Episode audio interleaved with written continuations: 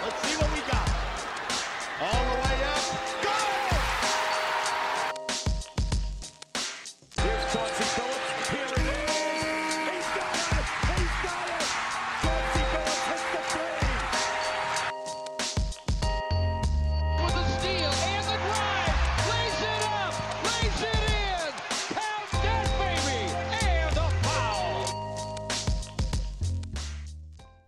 Bonjour à toutes, bonjour à tous et bienvenue dans les chroniques de Motor City. Les chroniques de Motor City, c'est votre podcast dédié à l'histoire et à la culture des trois Pistons.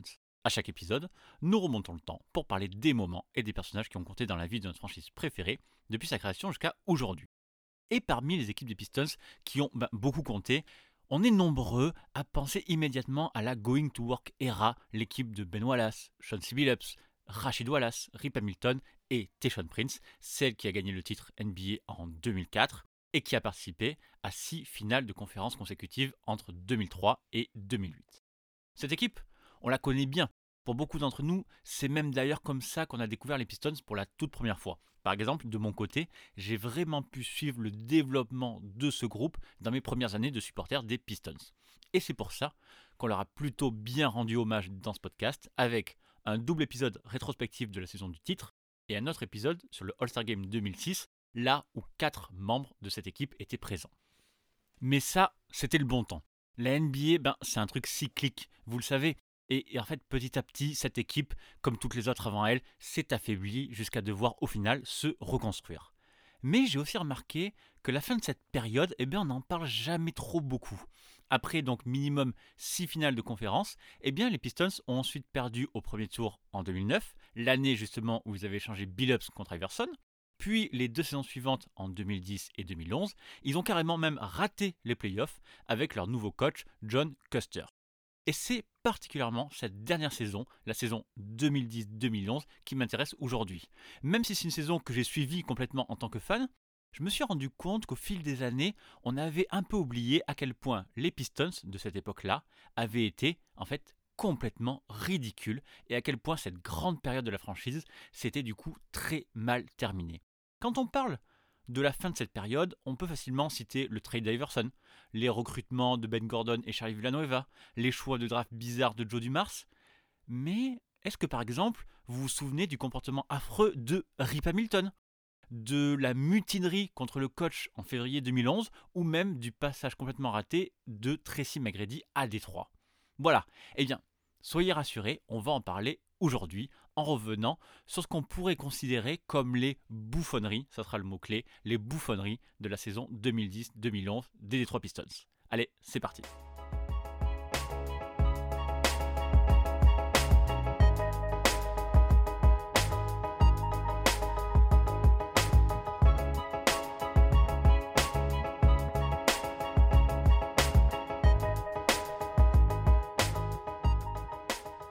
Comme je l'ai dit en intro, au début de la saison 2009-2010, les Pistons sont un petit peu entre deux périodes. On n'est plus dans la grande équipe des Pistons de 2004, mais on a quand même encore un peu d'ambition avec ce nouveau coach, John Custer, qu'on va présenter dans une seconde. Et puis il y a ce fameux recrutement aussi, censé être imposant, de Ben Gordon et Charlie Villanueva en juillet 2009. Sauf que, vous le savez, ça ne va pas du tout bien se passer et que les Pistons ne gagneront que 27 matchs cette saison-là. Donc pour la toute première fois depuis 2001 quand même, les Pistons ratent les playoffs et c'est même leur pire bilan depuis la saison 1994 quand ils n'avaient gagné que 20 matchs. Mais bon, malgré tout ça, les Pistons rempilent avec le même coach et surtout avec le même groupe auquel Joe Dumars n'ajoute qu'un seul et unique joueur pendant l'été, c'est Tracy McGrady, dont plus personne ne veut en NBA après son passage aux Knicks. Alors, deux choses expliquent ce manque de mouvement. D'abord, ben, il y a le salary cap qui est totalement bouché à cause des gros contrats de Gordon, de Villanueva, mais aussi de Prince et d'Hamilton. Mais surtout, la franchise est complètement en stand-by cet été-là. En fait, elle est même en stand-by depuis la mort du propriétaire Bill Davidson en mars 2009.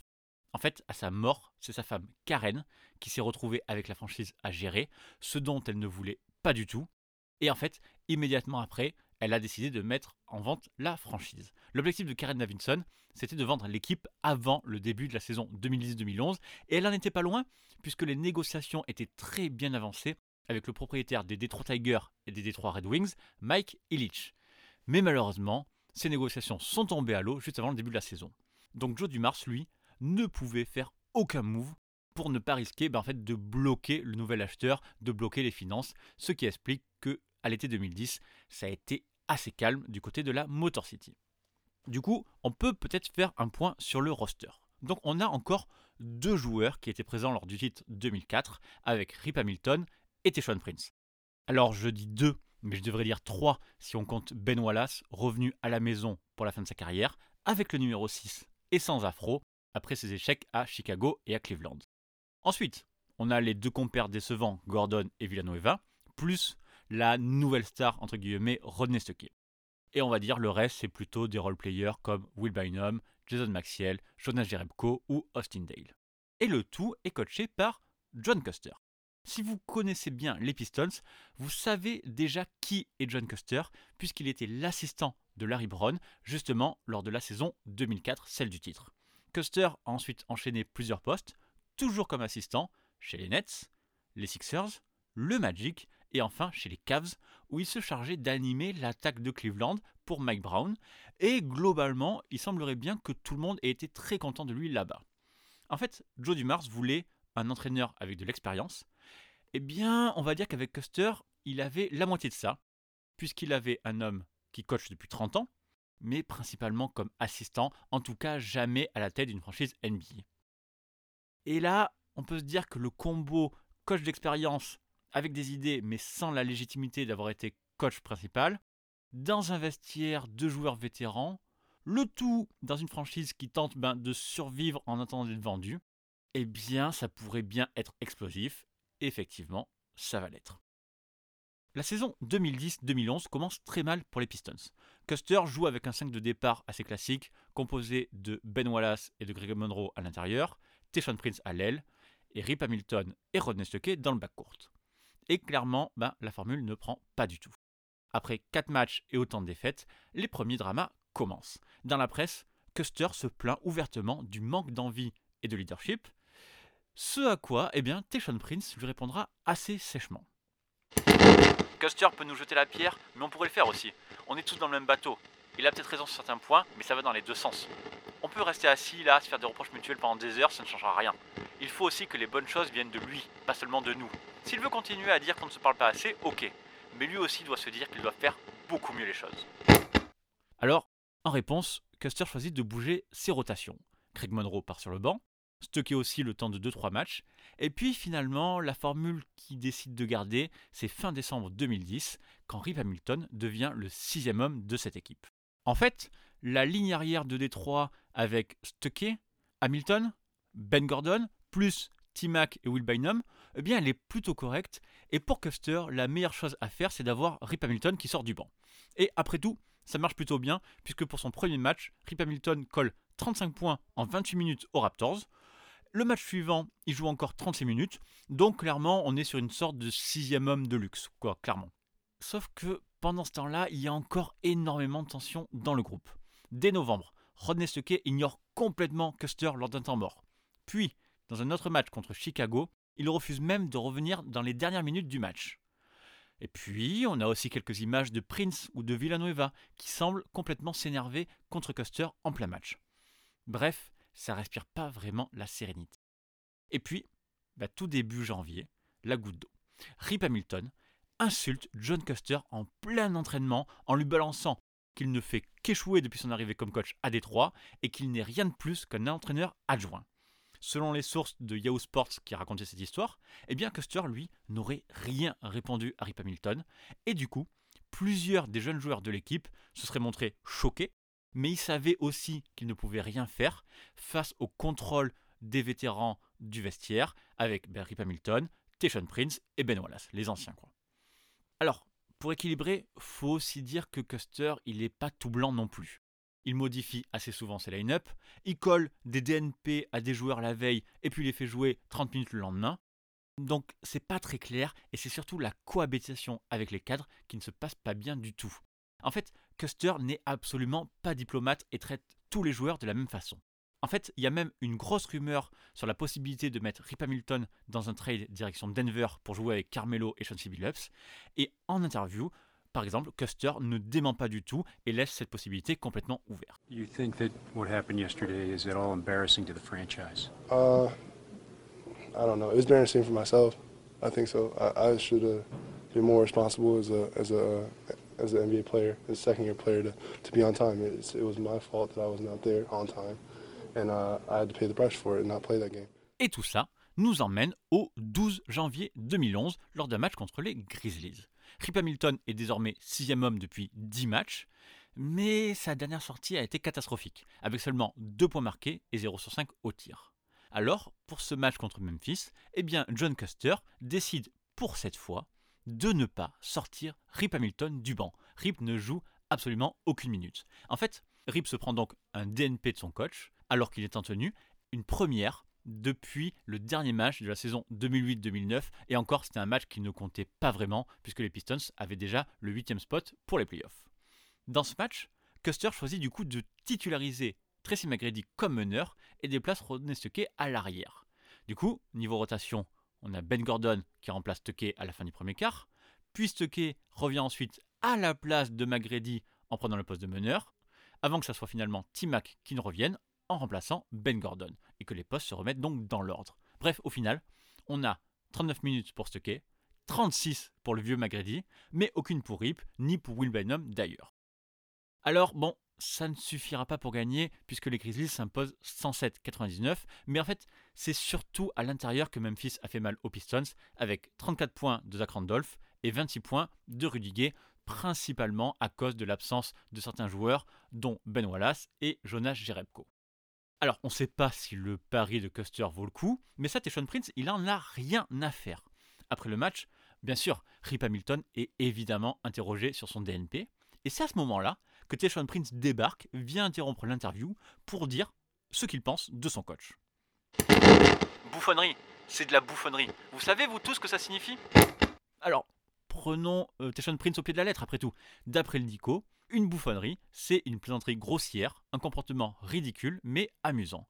Donc, en gros, avec ces mots, ben, Prince il met un peu le feu aux poudres. Il balance à la presse qu'il considère que son coach, en mettant un DNP à Rip Hamilton, se comporte comme le dernier des idiots.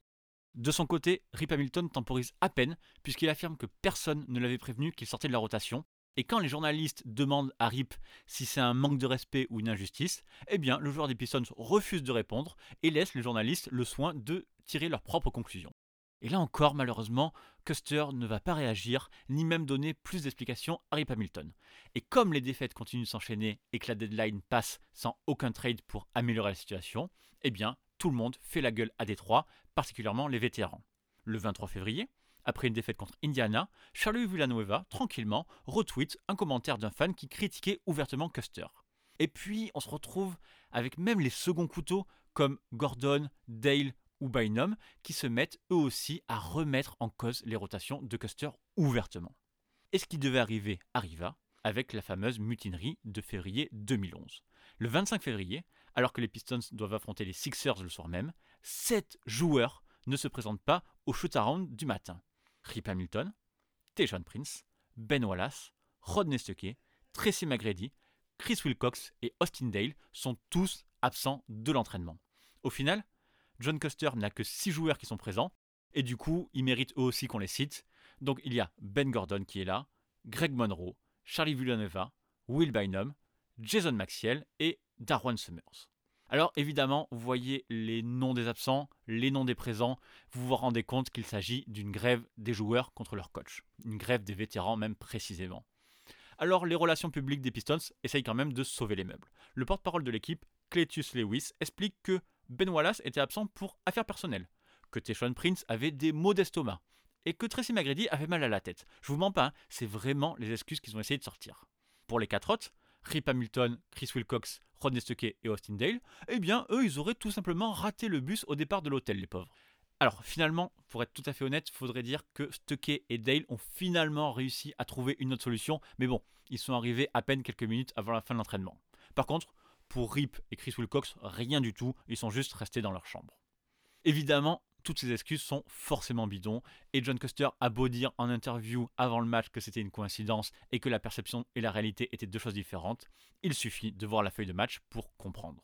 Les 7 joueurs qui ont raté l'entraînement sont tous restés sur le banc. Enfin, précisément 5 d'entre eux restent cloués sur le banc, parce que pour Rip Hamilton et Teshon Prince, c'est même pire, ils ne sont même pas en tenue. Ce match, c'est tout à fait un sketch. On a droit par exemple à 48 minutes de Will Bynum, 45 de Ben Gordon ou 42 de Gregor Monroe. Darwan Summers connaît même là sa seule titularisation de sa carrière en Pistons, et en fait, John Custer n'avait qu'un seul remplaçant disponible en la personne de Jason Maxiell. Et vous ne serez pas surpris si je vous dis que les Sixers se sont très facilement imposés 110-94. 16 points. Exactly three minutes for the half and a technical foul, and he's just been thrown out of the game. We're talking about the Detroit head coach, John Kuster. The embattled head coach, John Kuster, who a fistful of regulars not show up at his shoot around this morning for various reasons. Now is ejected from the game. Tracy McGrady was among the players who did not show up. Well, they claim that he had a headache. He is on the bench and evidently available. But if his number is called, it won't be by John Kuster, who was ejected.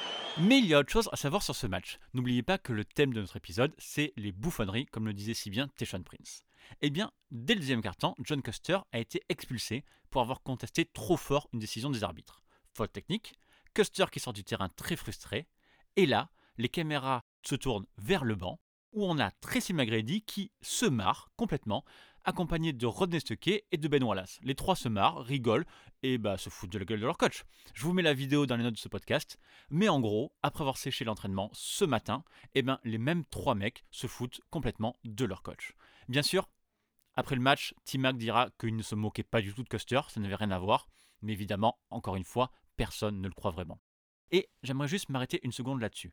Tracy McGrady, personne ne le voulait au début de la saison 2010. Il avait fait des bouts d'essai à Chicago et à Cleveland, mais en fait, l'état de ses genoux était un vrai problème pour le reste de la ligue. T-Mac était à deux doigts de finir sa carrière, et pourtant, Joe Dumars lui a fait confiance. Le staff médical l'a remis sur pied, et pour le coup, il sera même l'un des joueurs qui profitera le plus des remaniements de John Custer qui lui faisait vraiment confiance. Là, T-Mac, il avait peut-être une vraie possibilité de relancer sa carrière dans un rôle un peu différent. Mais non, il choisit d'abord de se mettre du côté des grévistes et de se foutre de son coach devant toutes les caméras. Alors évidemment, le reste de la NBA voit ces images et tout d'un coup, les Pistons sont au centre de l'attention pour de très mauvaises raisons. N'oubliez pas en plus qu'on est en plein processus de vente et que ce genre de publicité, ben, ça risque un peu de faire peur aux futurs acheteurs. Les Pistons deviennent encore plus ridicules qu'ils ne l'étaient déjà, comme le souligne par exemple Phil Jackson. Je me sens mal pour John Custer. Je pense que c'est un coup porté à la Ligue. Je sais que Détroit est dans le désarroi en ce moment, mais vous inquiétez toujours pour un entraîneur après que quelque chose comme ça se soit produit. Alors, suite à la crise, c'est Joe Dumars qui monte enfin au créneau. Soutien public à John Custer, qui reste le coach des Pistons pour les 21 derniers matchs de la saison régulière, avec l'objectif de se qualifier en playoff. Dumars sermonne aussi publiquement ses joueurs en leur demandant de représenter dignement les Detroit Pistons. Et puis, il met autour d'une table Rip Hamilton et John Custer pour essayer de faire la paix. Après ce match, Rip Hamilton reviendra d'ailleurs dans la rotation, d'abord comme remplaçant, puis comme titulaire, au détriment de Tracy McGrady justement, qui lui se plaindra publiquement dans la presse après 5 matchs sans jouer.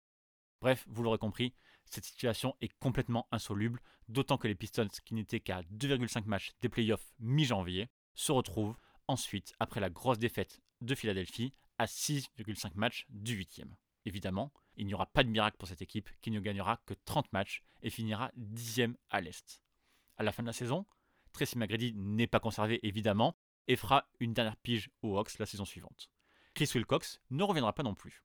Et puis, finalement, la lumière au bout du tunnel, en juin 2011, la vente des Pistons au milliardaire Tom Gore est officiellement actée. Et du coup, quelques jours après, les Pistons virent officiellement John Custer, qui repart avec une indemnité de 1 million de dollars et le triste bilan de 57 victoires pour 107 défaites en deux saisons avec des trois. Pour la première fois depuis les années 90, les Pistons ratent les playoffs deux années consécutives et du coup, les fans sont fâchés avec leur équipe. Fâchés des mauvais résultats, certes, mais surtout fâchés de voir que cette équipe de col bleu est devenue une équipe de mercenaires qui sèchent l'entraînement quand ils n'ont pas leur minute de jeu. Résultat, cette saison-là, le Palace de Burn Hills est la 28e affluence de la NBA et en fait, il y a rarement plus de 15 000 personnes les soirs de match. Et puis, le 12 décembre, alors que la nouvelle saison n'a pas repris à cause du lockout, les Pistons utilisent l'amnesty clause pour couper Rip Hamilton. Deux jours plus tard, Rip signe à Chicago, où il passera deux saisons encore plus mauvaises avant de finalement prendre sa retraite.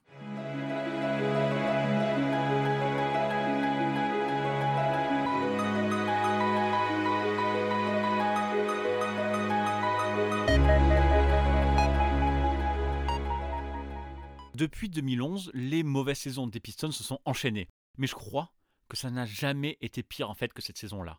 Entre l'immobilisme de la direction en attendant la vente, les mauvais comportements des joueurs dont on n'a pas l'habitude à Détroit, et les décisions bizarres de Custer qui a par exemple collé au moins un DNP à tous les joueurs du roster cette saison-là, hormis Ben Gordon, et eh bien en fait c'était vraiment vraiment difficile à suivre.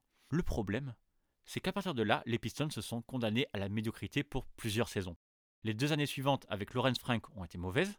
C'était encore pire avec Maurice Chick pour la dernière saison de du mars. Et on peut pas dire non plus que l'ère Van Gundy a été très brillante malgré le retour en playoff. En fait, depuis que Tom Gore a racheté la franchise, donc en 2011, les Pistons, en 10 ans, n'ont eu qu'une seule saison en positif. C'est quand même incroyable, faut quand même s'en rendre compte. Alors, pour en revenir à Custer, qui est un peu le sujet central de ce podcast, il semble bien que si c'était un bon coach avec de bonnes idées, il avait surtout des problèmes de communication en laissant ses joueurs dans le flou par rapport à leur rôle et surtout en traitant très mal les vétérans. En 2012, Custer est redevenu assistant, cette fois-ci chez les Lakers, et avait expliqué en revanche qu'il s'était vraiment réconcilié avec Rip Hamilton. Rip et moi avons une très bonne relation. Nous avons eu une conversation où nous nous sommes entendus je me suis senti très à l'aise à la fin de cette conversation. Parfois, le problème n'est pas toujours sur le terrain. Et c'est vrai que c'est une paix que Rip Hamilton confirmera. Les médias ont fait une plus grosse affaire de la situation qu'autre chose. Beaucoup de choses ne venaient pas de lui. Alors, bon, sincère ou pas, je vous laisse en juger, mais je vous propose qu'on s'arrête là pour rester au moins sur une note positive.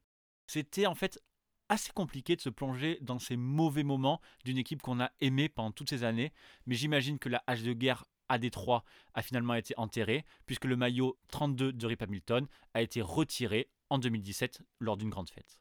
Voilà. Allez, une nouvelle fois, merci à vous d'avoir été là jusqu'au bout. Comme d'habitude, les chroniques de Motor City sont à retrouver sur les bonnes applis de podcast, Apple Podcast, Spotify, Google Podcast, Deezer, Amazon Music et toutes les applis qui gèrent les flux RSS. Cette chronique, comme toutes les autres, sont à retrouver sur le site www.chroniquedemotorcity.fr. Donc, en temps le prochain épisode, on s'y retrouve là-bas ou sur Twitter, at MotorCityPod, pour parler, et eh ben pourquoi pas, de la fin de cette équipe de Détroit. Merci encore pour votre soutien et à très bientôt pour une prochaine chronique. Bye